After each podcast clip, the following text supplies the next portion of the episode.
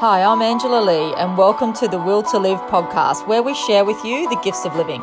I speak to inspiring wellness leaders, mums, celebrities, business people, super grannies and more to help you live your potential, connect to your purpose and bring joy to your life.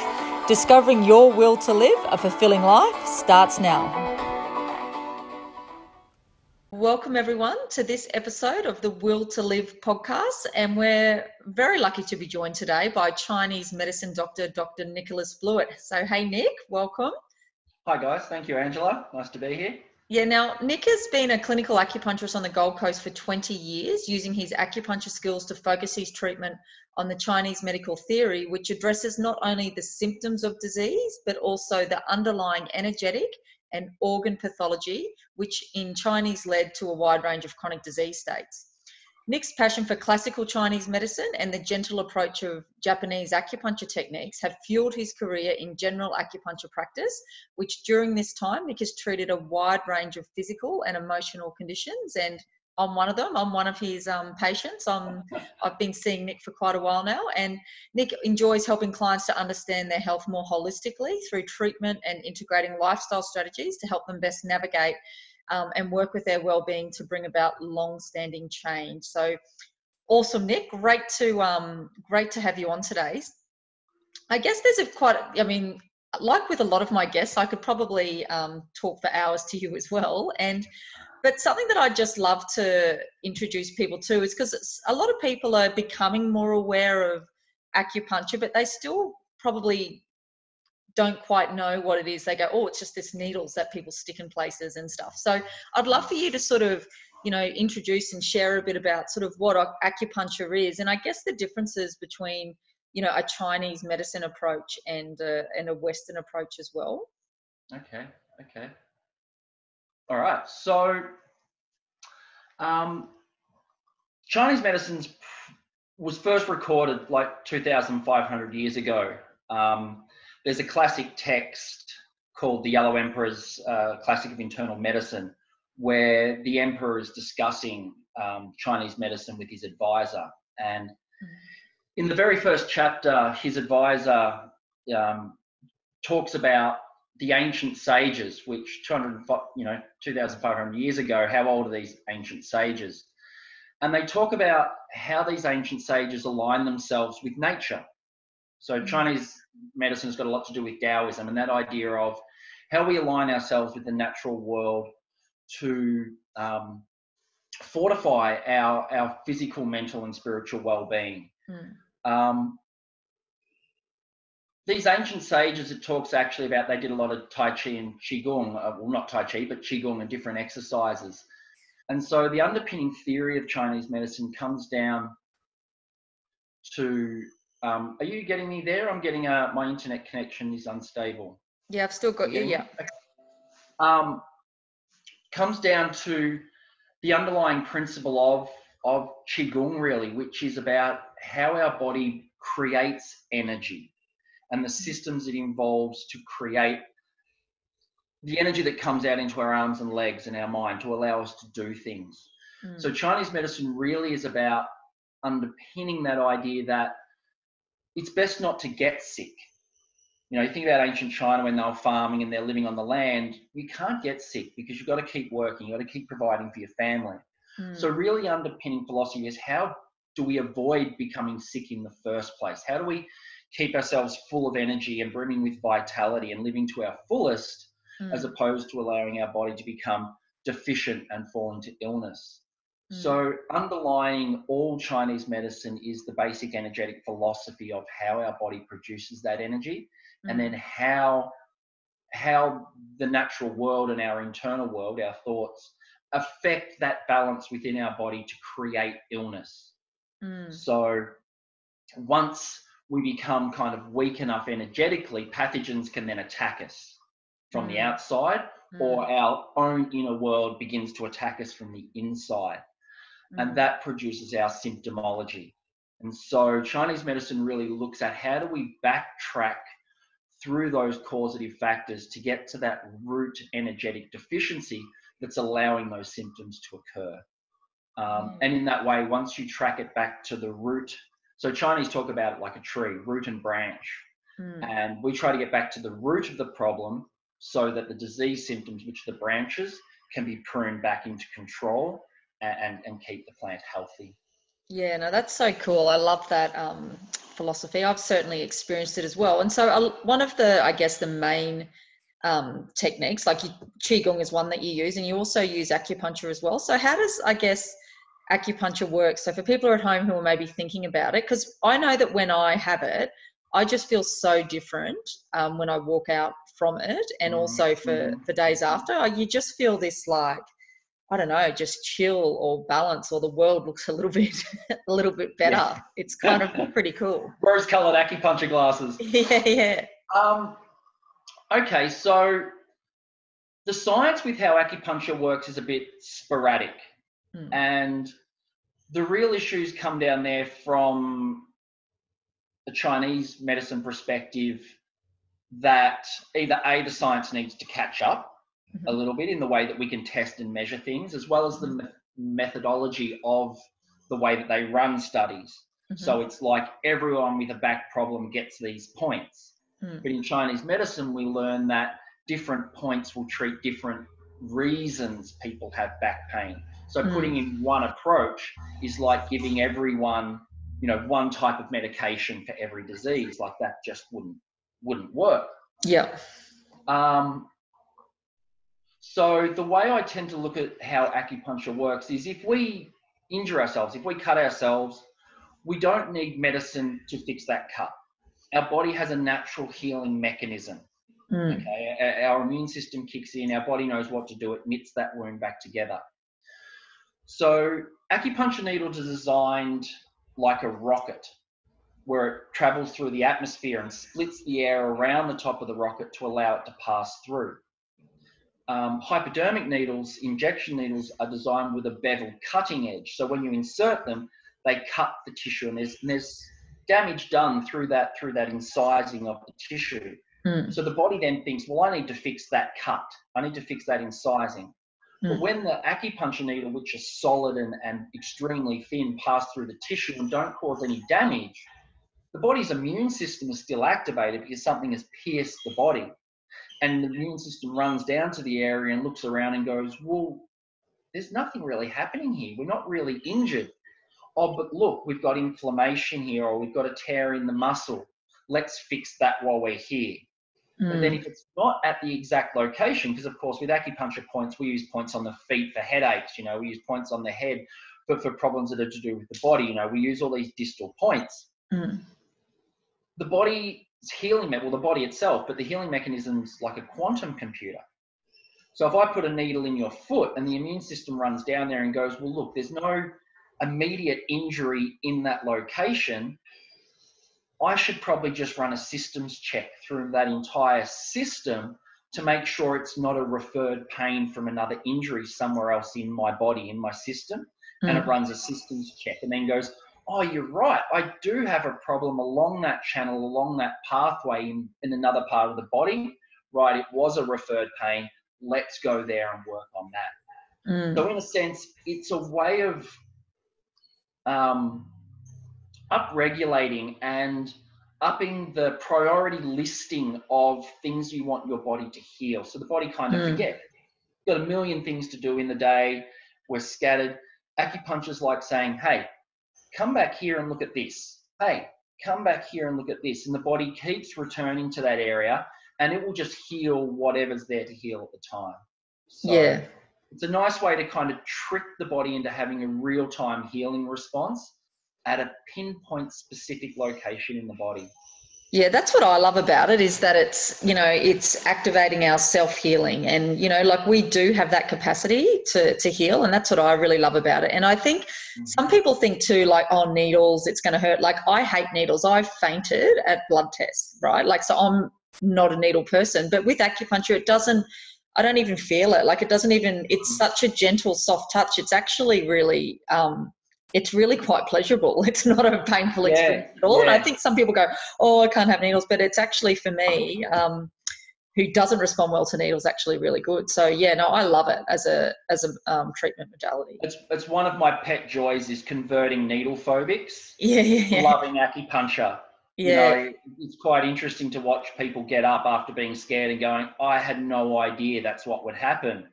You know, they think about a blood test, or they think about a big injection that they may have had, and that's what they associate with needles. But like, I tend to refer to the needles I use as pins.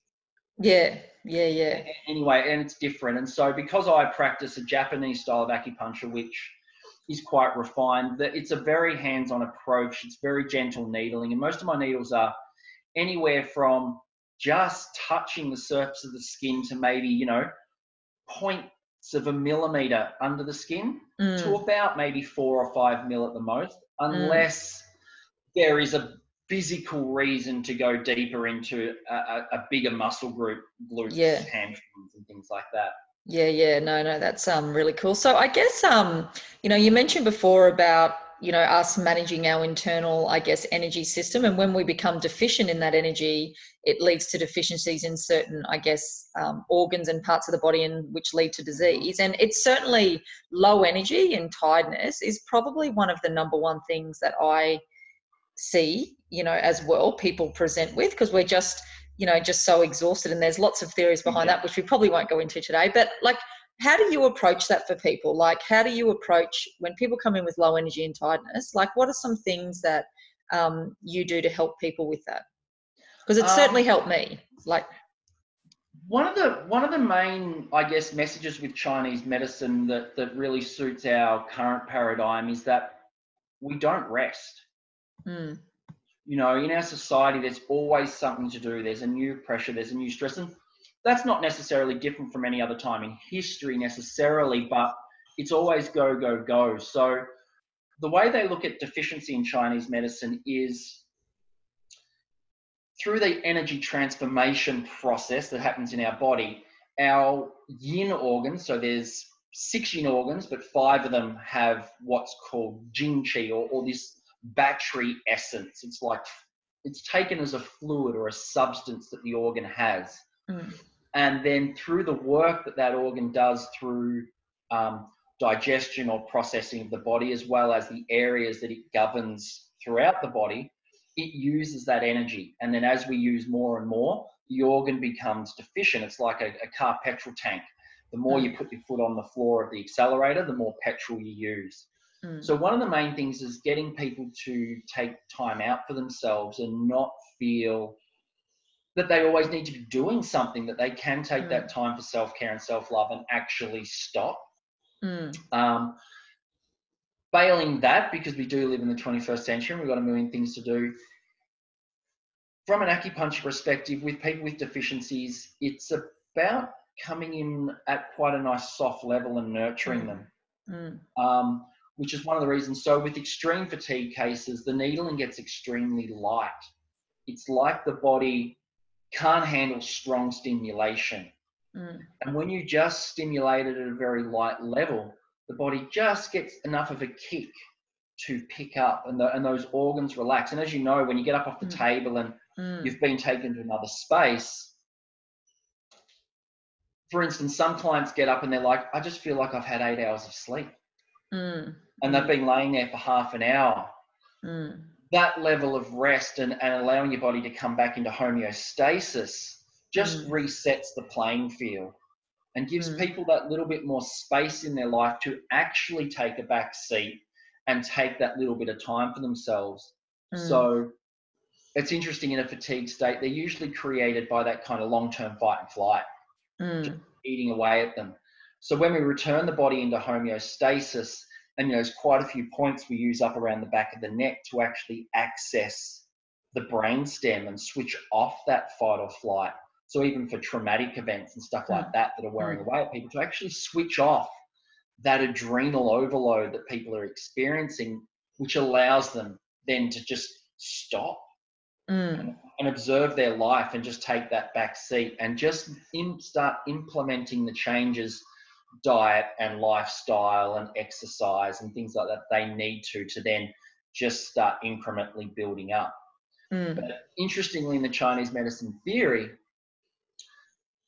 through the day we start to use the energy in our organs, and then at night that energy replenishes and we just keep dipping in.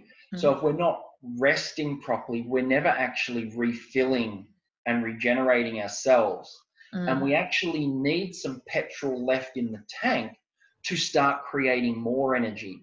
And what you get is a situation where people come into clinic and you treat them and they get up and they feel amazing. Then they go out and do 6 million things because they've got the energy, and then they're flat again. And they come in, and I've even had people say, oh, acupuncture's not working, you know? And I'm like, no, it's working too good. You just need to then use that energy to take a back seat and build upon that energy the whole time. Mm. We're constantly dipping in. We use our reserves. And on a last note of that, from that classical text I was talking about, there's a line that it's not how much water we have in our well, it's how we use the water from our well that counts. And, you know, people are just pouring bucket loads of water out of their well and never actually just taking the time to let that well refill. So I think that's such an important message in general, because people do that. They, you know, they feel flat, and I see this all the time. Then I'm guilty of it as well. And then you start to feel good again. So you just go, wow, I want to make the most of stuff. And we go to push the envelope again. Whereas I really like that concept of, you know, thinking about the energy in the tank, you know what I mean? Leaving it there so you can constantly build it, so you can sustain that energy for life rather than just going through dips, or like massive dips all the time. So a great example, and I know I'm talking to the right crowd. I was reading an article yesterday on elite athletes' performance with VO2 max increases, and how a lot of athletes plateau with their high intensity training, and how some research, even though it's at a minimal, has suggested that low intensity endurance exercise actually increases our VO2 max thresholds by increasing mitochondria's function and in the cell. And so I instantly go straight back to Tai Chi and Qigong and this idea that it is a low intensity endurance exercise. And most people don't see that in the exercise when they observe it, but it can be quite intense as an exercise. And just how having more mitochondria, having more VO2 max, being able to access that energy supply in our cells actually can increase our whole entire energy and our longevity. And so how slowing down is actually an integral factor in building up our reserves and allowing us to be stronger. But in the exercise culture, you know, we've got people who are so,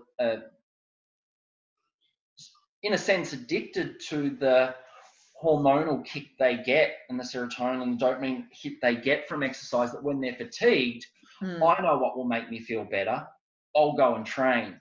Really, it's no different to someone who's using a stimulant as coffee to pick themselves up, and they're dipping into their hormonal profiles, whereas actually doing some of the lower intensity training, or just even sitting down and meditating when you're fatigued, as opposed to going using more energy, can actually then help you springboard again when you've recovered from that fatigue.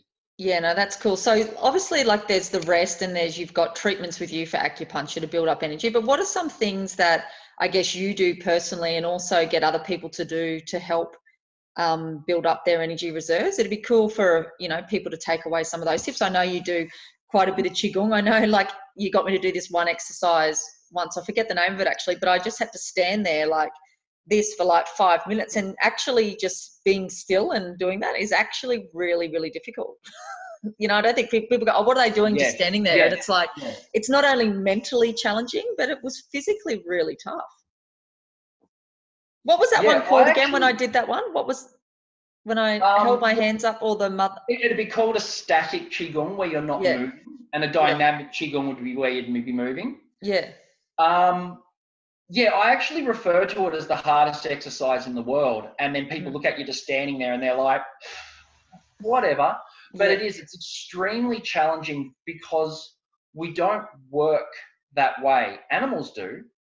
Animals do Qigong quite a bit. Like, I can sit down on Burleigh Hill here on the Gold Coast and watch a cormorant swimming and fishing, and then the cormorant will just sit up on the rocks with its wings up, because it can't fly when they're heavy from the water. So it dries its wings in the sun, and it can sit there for half an hour with its wings up. And what's actually doing is it's so relaxed that it's allowing all the weight of its body to transpose through its structure and dissipate through its structure, so the muscles aren't taking up the strain. But because we don't use our bodies that way, they're not very accustomed to it. I'm going a little bit off track. Where are we going with that? No, that's just things people can do. Like, it'd be good. I was actually just thinking then maybe it would be good with the podcast to put a little link to one of your Qigong exercise, because like you're obviously a Qigong teacher and run Qigong training for people. It'd be cool to just share a couple of your favourite ones that people might want to take away and do, if you'd be cool with that. I'll put you on the spot there. So you can't really say no now. It's social media. You've got no control. Yeah, I've got a few lives on my page that might be really suitable. Oh, perfect.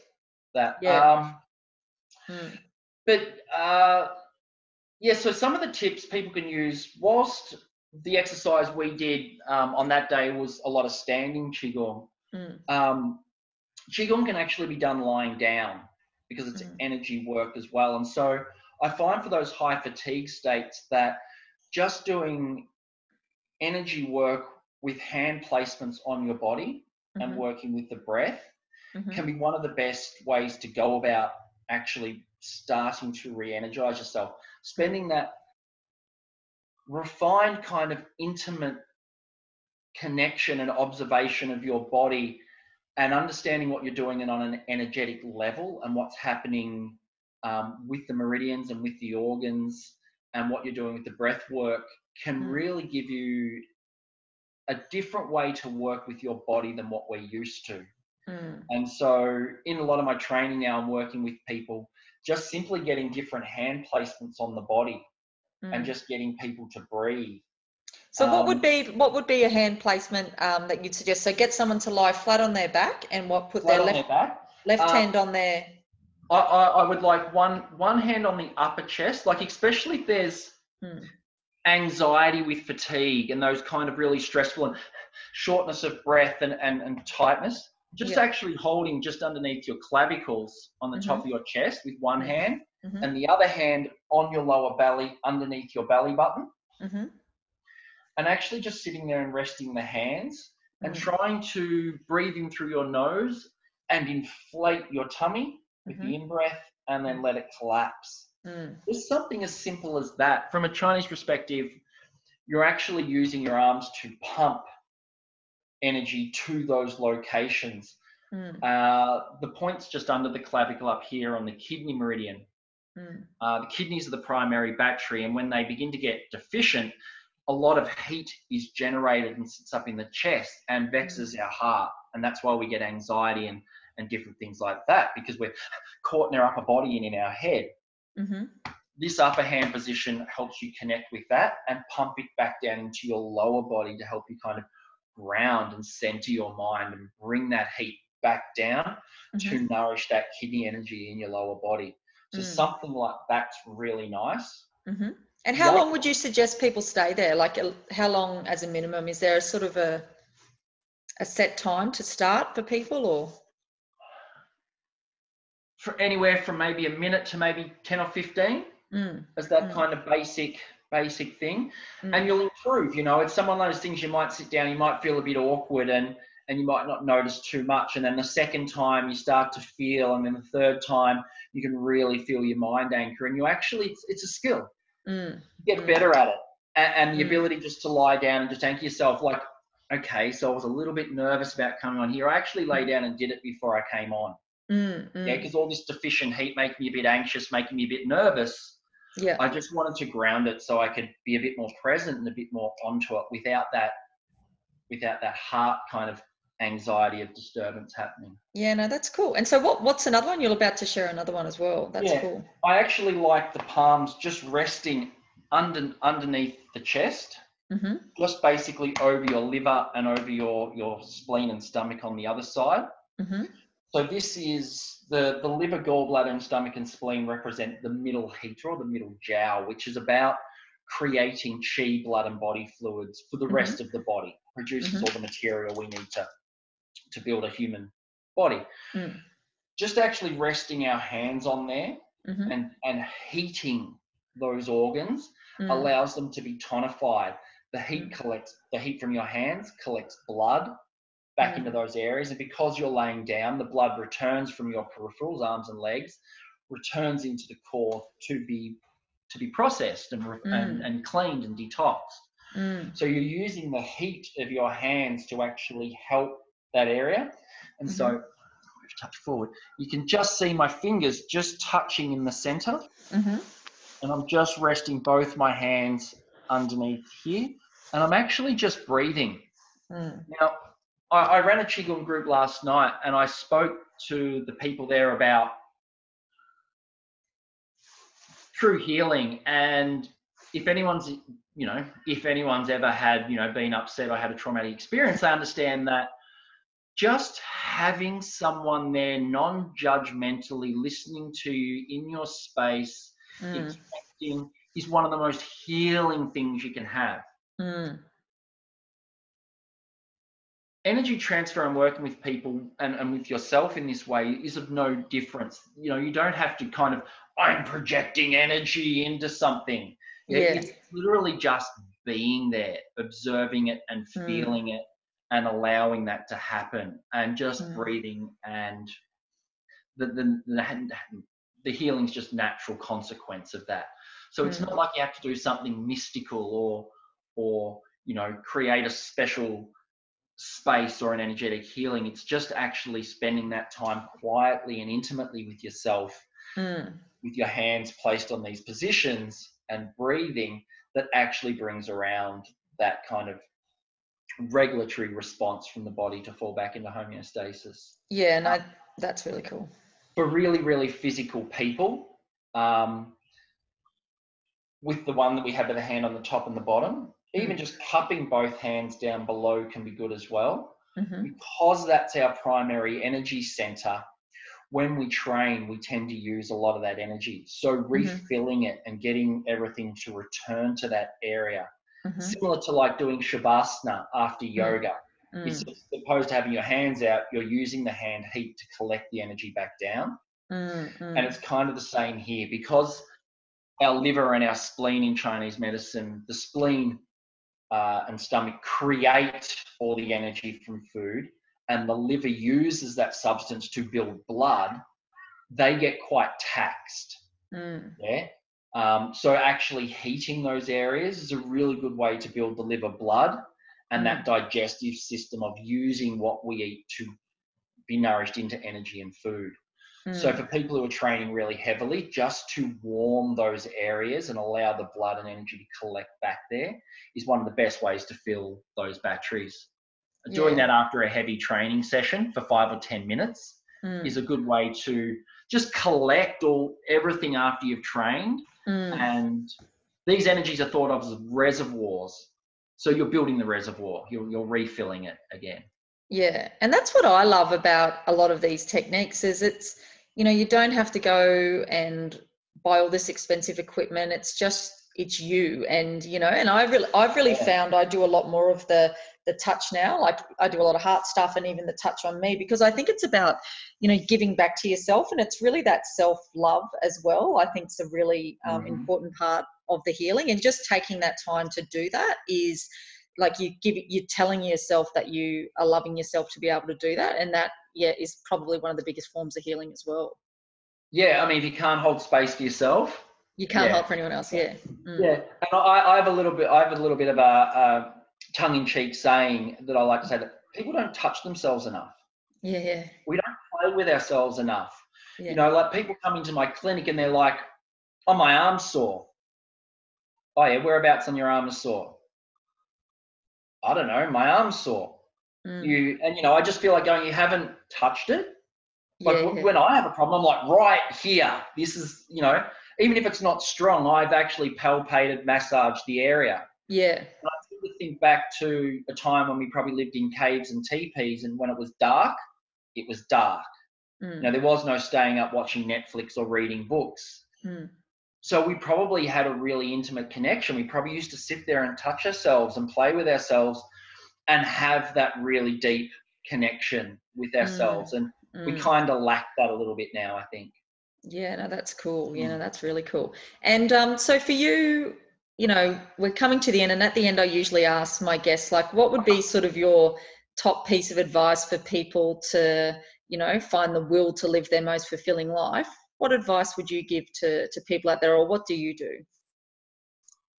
I think to learn that kind of Buddhisty, Taoisty concept of the middle path, mm-hmm. of making sure that we're not being too extreme in either way, and understanding that that middle path of returning back to that stillness, and not forcing ourselves to necessarily push ourselves past our limits, mm-hmm. but to understand those limits and just kind of bring ourselves back into a middle path. Mm-hmm. And that way, because in Chinese medicine, there's a saying, health doesn't come from fitness, fitness comes from health. Mm. And that idea that if we push ourselves too hard physically, we're actually dipping into our reserves of health. Mm. Whereas if we're really vital and healthy, we have a natural fitness, which is why we can stop training for a week or two and then go out for a run and just smash it, because we've got all the hormonal reserves, all our energies there, and we might be really sore the next day because we could push ourselves that hard. Mm. But if we just pull back from pushing ourselves that hard, that would allow us to rebuild our fitness again and again and again. So it's just coming back to that middle path and not pushing ourselves physically, and employing some of these meditations and Qigongs and body awareness stuff to actually help us increase the physical goals and demands that we want to undertake in our lives. Yeah, no, that's so cool. Well, that's awesome, Nick. Thanks heaps for that. And I'll definitely share some of those videos with the podcast stuff as well, and the details about your Qigong teacher training, because I think learning some of those principles, particularly for the trainers, would be very useful for them to apply in their business, but also some of those videos, very useful, simple stuff people can do at home to really increase their energy and vitality, you know, like it. And what I love is that we have the resource right here, you know, if we can just access it, and it's just about allowing it and accessing it. And that's what I really love about the work I've done with you. Like, I've really felt the benefits personally. So I just want more people to feel that. So there you go. Yeah, great. All right. Thanks heaps, Nick. I'm looking forward to having you at our retreat this year as well. And people loved having you there last year. So looking forward to having you a part of stuff again. So awesome. All right. You have a great one today. Thank you so much, Angela. Thanks, guys. Bye. I'm Angela Lee, and you've been listening to Will to Live, the podcast. You can join us on Facebook in our Will to Live online community. That's LIV Facebook group, or follow Angela Lee on social media and at www.angelalee.com.au. Also, if you enjoyed this podcast and would like to pay forward the gifts of living, please share with your friends, and if you haven't already, please rate and review the podcast. Thanks so much.